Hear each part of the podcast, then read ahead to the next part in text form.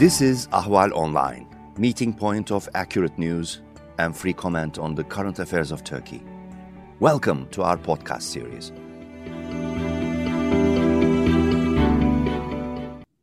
Uh, welcome to a new episode of Turkey Trends, part of Ahval podcast series. Uh, I'm Nervana Mahmoud, and my topic today is about Sedat Peker, the notorious mob leader who took Turkey by storm with his series of revelation over YouTube videos, uh, piling accusation against the Turkish government and the Turkish political elite. To discuss that today, it's a pleasure and honor uh, to, to, welcome Professor uh, Ryan Gingeras, uh, professor of uh, in the Department of the National Security Affairs at the Naval uh, School, postgraduate school in the United States. Ryan, thank you for joining me today. شكرا جدا على المساعدة Oh, thank you, Amaya. Wow, Arabic as well. Uh, I have to say to my audience and my viewers that Ryan wrote five amazing books, uh, especially about the end of the Ottoman Empire, which I believe it's a must read. So, uh, without further ado, Ryan, um, I want to start with um, the description. You wrote uh, an article uh, lately about Sedat Peker, uh, which is a very interesting article and very long read. Uh, and I was fascinated about the term kabadai uh, because we had a similar um, uh, term, which I guess taken from the Ottoman Empire legacy.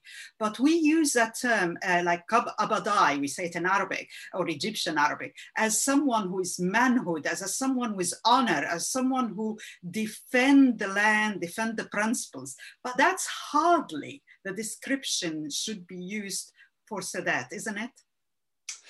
Well, uh, I guess yes and no. Uh, I, you know, I think I, not to make any moral judgments about Sedat Peker or other Kabadai or Kabadaya out there. Um, it is in the sense that, you know, there the institution of the Kabadaya, which, you know, I would liken to, you know, anybody out there who's seen Godfather 2.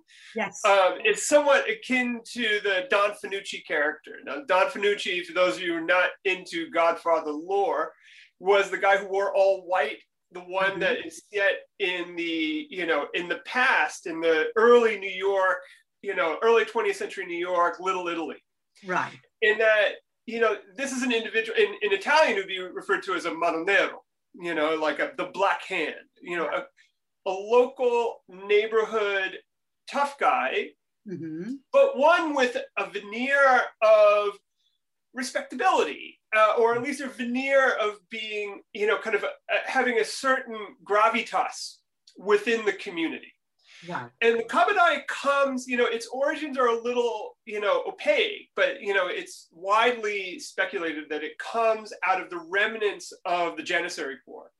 Mm-hmm. Which uh, is, you know, for those who aren't familiar with it, is the old Praetorian Guard of the Ottoman military, so the upper echelon of the military in both in both in terms of rank, but also in terms of status. You know that it was historically the Sultan's, you know, imperial guard, and you know after its dissolution in the 1820s, you know what is you know believed is that many of those um, sort of you know those who have you know were forced out of the Janissary Corps, who were went underground, you know, and that they reestablished themselves in towns and in major cities as you know fi- you know I, the, the, the term i would use is fixers you know a, a person who would um, you know would be you know open to mediating between neighbors or between businesses families in dispute um, and would cut a deal. And the term would be used which is interesting is it's a mixture of french and in turkish is racon kesmek you know the kind of cut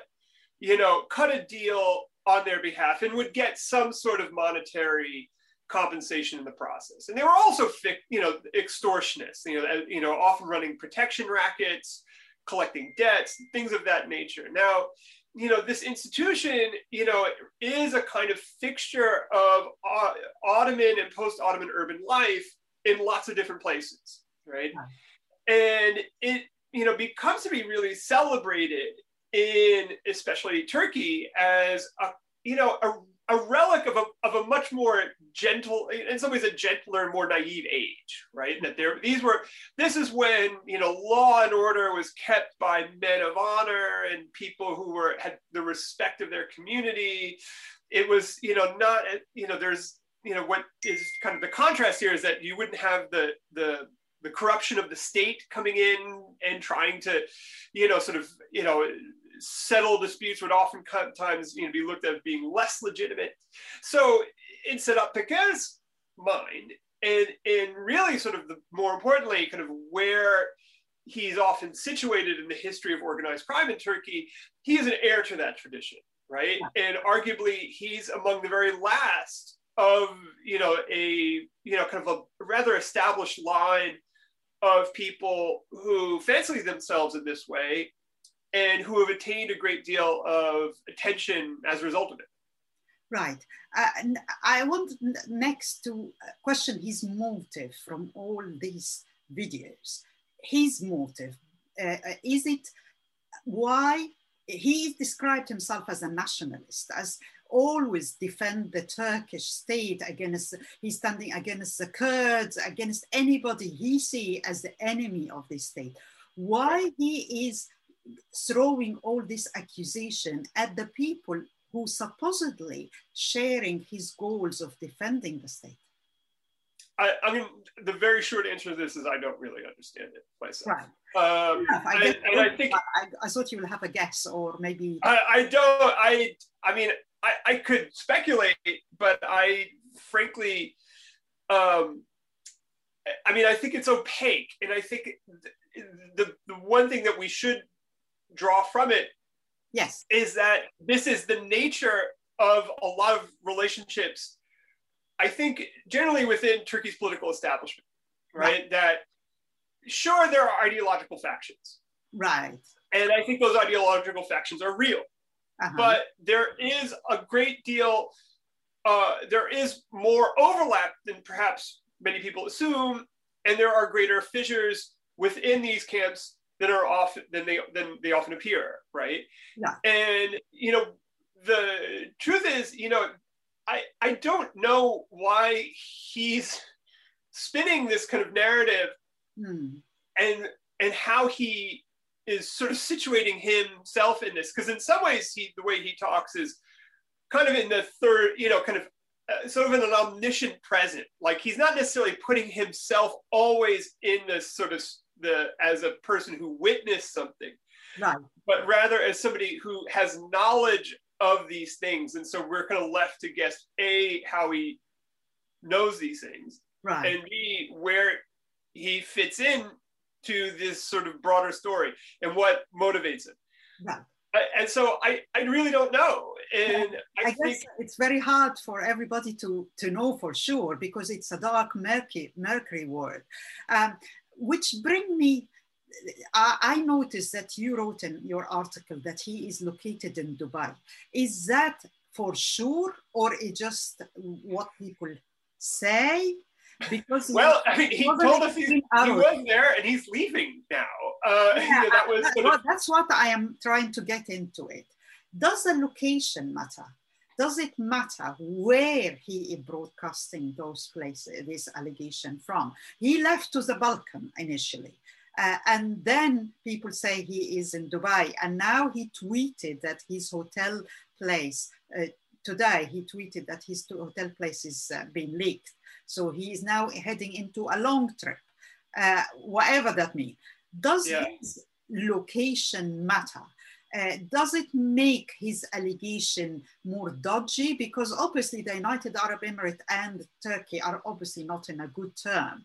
So uh, I guess uh, uh, the reason I'm asking that because the, the interior minister who uh, Peker have piled a lot of accusation against his son uh, have labeled the United Arab Emirates as one of those countries behind the coup and right. the second country is the United States. And there is a long trip, uh, is uh, what he claimed on his tweet, that he's taking a long trip some people interpret it as heading to the United States. So because now he left the United Arab Emirates, the nefarious uh, for the Turkish government, so it must be he's heading to the second one.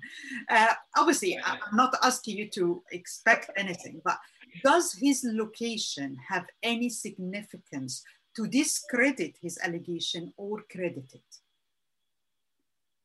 I'm asking I, again, I don't know. I, I mean, I think, you know, that, you know, since uh, the winter, when he sort of made this, uh, made it known that he had left. Yes. And went to, you know, initially saying the Balkans, and then there was reporting that he was in Macedonia, and there was yes. reporting and then in, in Montenegro. Uh, and then going, you know, and then initially where he was located was somewhat of a mystery and then uh, there was sort of kind of social media postings that you know the background of these early videos were identified as being at a resort in dubai yes uh you know i mean well first of all i mean Sedat Peker, this is not the first time Sedat Peker has been kind of I don't know if necessarily want to say on the run, but he has been, you know, um, he, you know, he, he's uh, taken flight from Turkey. And the first time he went to Romania in the uh, late 1990s. Right. And I mean, the one thing I would actually would have assumed is that it had something to do with his business connections. Uh, whatever those connections are, which are also really yeah. opaque. Yeah. So, I mean, I think, you know, trying to deduce his motivation by virtue of his location, I think you know you're kind of treading in really deep water. I, I, I mean, I think it's it's really hard to say. And in terms of where he goes, I don't know. I mean, the thing is, you know, if he was to go, you know, any, you know, many places, I'm sure there has to be issues pertaining to extradition that he cares about. There has to be issues regarding business relationships he has. He has to i mean i don't necessarily i don't I, but then again i it's it is totally unclear. Right. Which bring me i'm glad you mentioned the word extradition because another news a lot of people didn't follow today is that turkey have issued a formal extradition request against Can Dündar who is a journalist uh, from germany and they accused, uh, um, uh, uh, accused him of leaking government secrets as this right. accusation, and they made a formal extradition request. But interestingly, Turkey had not uh, or did not make any formal extradition request against um, uh, despite that if we look at the from neutrality against the accusation, Peker have made far more dangerous accusation, far more outrageous accusation, and the leakage he made uh, have made him have a million follower. You know, but Turkey have response to his formal response to his allegation is actually quite soft. Do you agree with that reading? Uh, I mean, there's a couple things there. I mean, I think that the uh, case against Can Dündar, um, you know, came at a time in which I think the position of the Turkish government vis-a-vis Europe, vis-a-vis the opposition, was stronger. Right.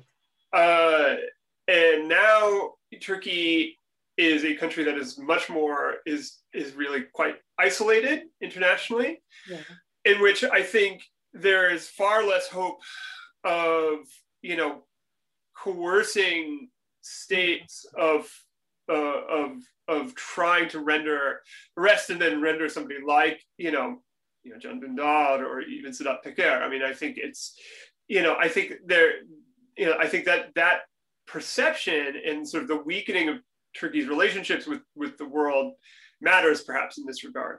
I say perhaps, but I don't really know. Sure. Uh, and then I think the other component of it too is that this, you know, the nature of this scandal is so outrageous. Yes. Um, and sort of defies an easy narrative for the government or government officials to frame it, frame any kind of case or argument in the way that they did against somebody like Can Dündar. Can Dündar was portrayed as a kind of fe- mm-hmm. fellow traveler, agent of this broader, you know, FETÖ conspiracy. Putting Sedat Peker in that conspiracy is a little tougher. I mean, certainly there are those, there, there are allies in the media in Turkey today who are working very hard to sort of frame Sedat Peker as this, you know, stooge for Fethullah Gulen in the United States.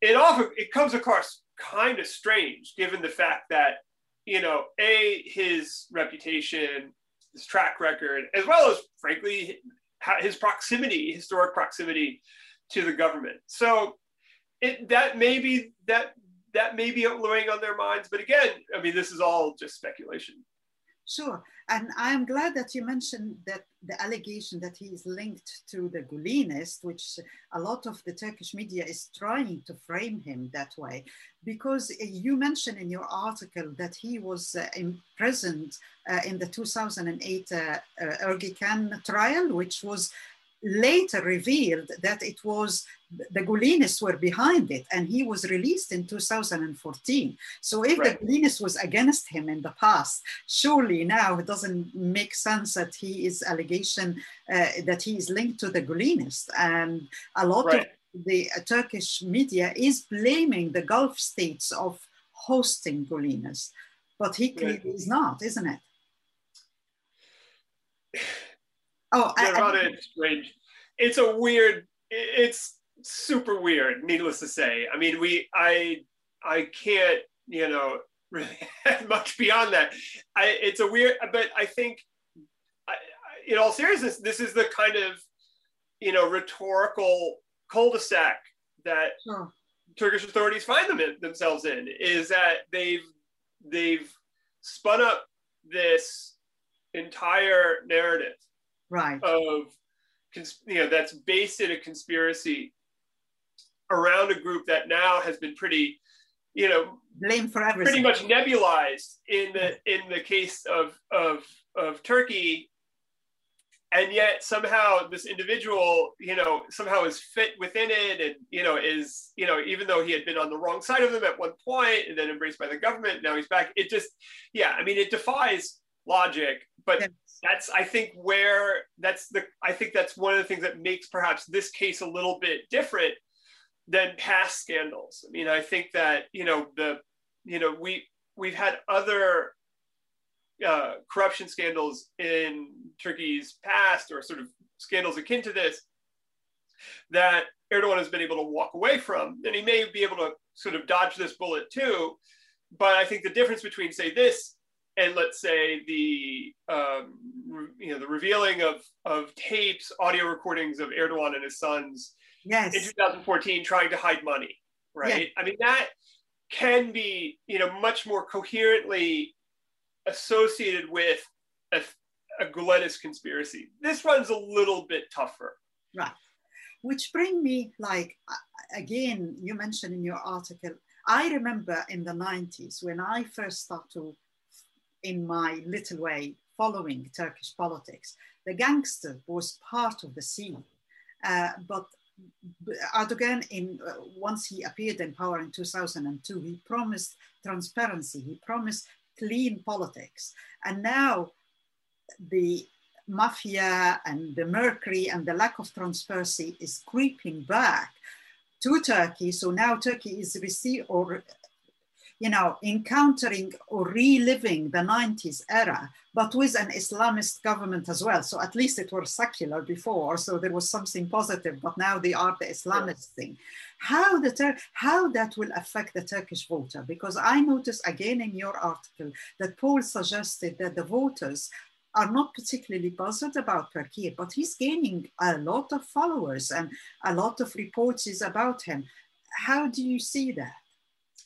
Yeah, I mean, I do in the article I wrote for War on the Rocks, I do cite, you know, one recent poll that more than anything um, AKP voters are not necessarily tuning into these things and are not necessarily being do not necessarily be appear too interested in what he has to say. Um, now, I I don't know how people at large in Turkey are necessarily viewing this. I, my general sense is that um, Erdogan is broadly unpopular mm-hmm. um, for various reasons. Right. And that these reasons don't necessarily align all of the different, you know, kind of oppositional factions. Uh, I think that his, you know, what Sedat Peker represents for the opposition actually varies, you know, quite a bit. So I'm not sure if this is necessarily going to equal some sort of gal, you know, kind of a moment in which the opposition becomes more galvanized. More importantly, I think, you know, when it comes to actual voting, um, people actually have to vote for someone. Yes. You know, and I think, you know, one thing that Erdogan has been able to leverage quite well is the fact that there really isn't, you know, there aren't many individuals that are able to gather enough support to able to beat him on a one-to-one basis. You know, people don't, may not like him, they may not like the alternatives as much. Sure. So I don't so I don't know if necessarily this is something that's going to, you know, you know, kind of affect the outcome. If anything, I think it affirms the suspicions and the prejudices of you know lots of people who are already you know rather had rather negative views of the government Okay, now the last thing is about the United States. Uh, the United sure. States is strongly, the Biden administration is against um, corruption and mafia, and they sanction, uh, I, I, believe, um, uh, in Bulgaria, some uh, people or politician linked right. to corruption.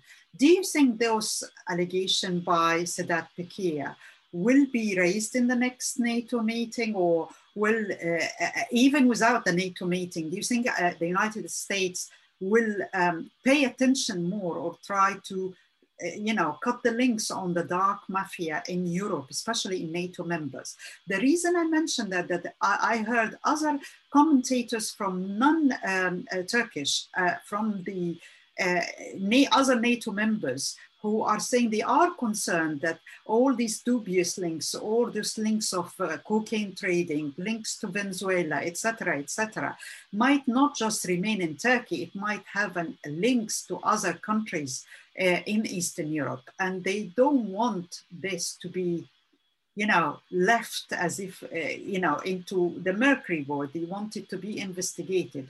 Do you see that will go further or do you see uh, Peker to be uh, vanished figures, uh, you know, a phenomena which raise attention, but then slowly dying down? I mean, I think to answer your first question, uh, I think there is enough on the agenda for a very brief meeting, yeah. you know, that's going to be coming up between Biden and Erdogan that no Sedat Peker is necessarily going to rise that high to the top. So I, am doubtful, but I don't know. Uh, would the U.S. get involved in anything be you know beyond that? I think you know the, my only guess would be, and this is just a guess, is that it depends if there are any allegations, if there are any allegations that prove to be true that actually um, feature the transfer of money through the U.S. financial system. Right. That's sort of like I think, you know, that's the kind of the entree usually for federal investigators in the United States to take on cases that are ostensibly not have nothing to do with the U.S. Right. You know, so you know, if you know the accusation, for example, of drug trafficking is based on something like fact, if you know there is evidence that you know money related to that those transactions actually pass through the U.S. system, that may be the basis for you know greater U.S. involvement. But that's a really that's I mean that that that's that's the that's the only thing that would ever come to my mind that would lead to it. Otherwise, I mean, I think you know the United States has historically been rather you know uh, aloof of you know kind of these sort of internal politics regarding the mafia in you know in Turkey. Uh, I don't because frankly, there's not much the U.S. can do about it. Yes. Um, and it again, the, the the only predicate that would serve U.S. interests if if there was some sort of financial stake or any kind of commercial stake related to you know individuals involved in organized crime in Turkey, and, and, I've never seen I've I've never seen evidence of that, at least in terms of the way it's reported. Uh, well, he promised that he will keep tweeting, uh, even if he couldn't post any videos. So we shall see how how the uh, Netflix series uh, Sedat Peker will yeah. end. But for the time being, thank you very much, Ryan, and uh, thank you for joining me today. Thank you for having me.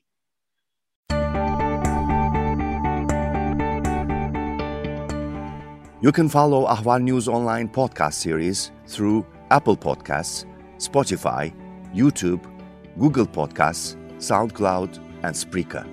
All you need to know about Turkey is here for your ears, mind, and attention. Thank you for listening to our podcast.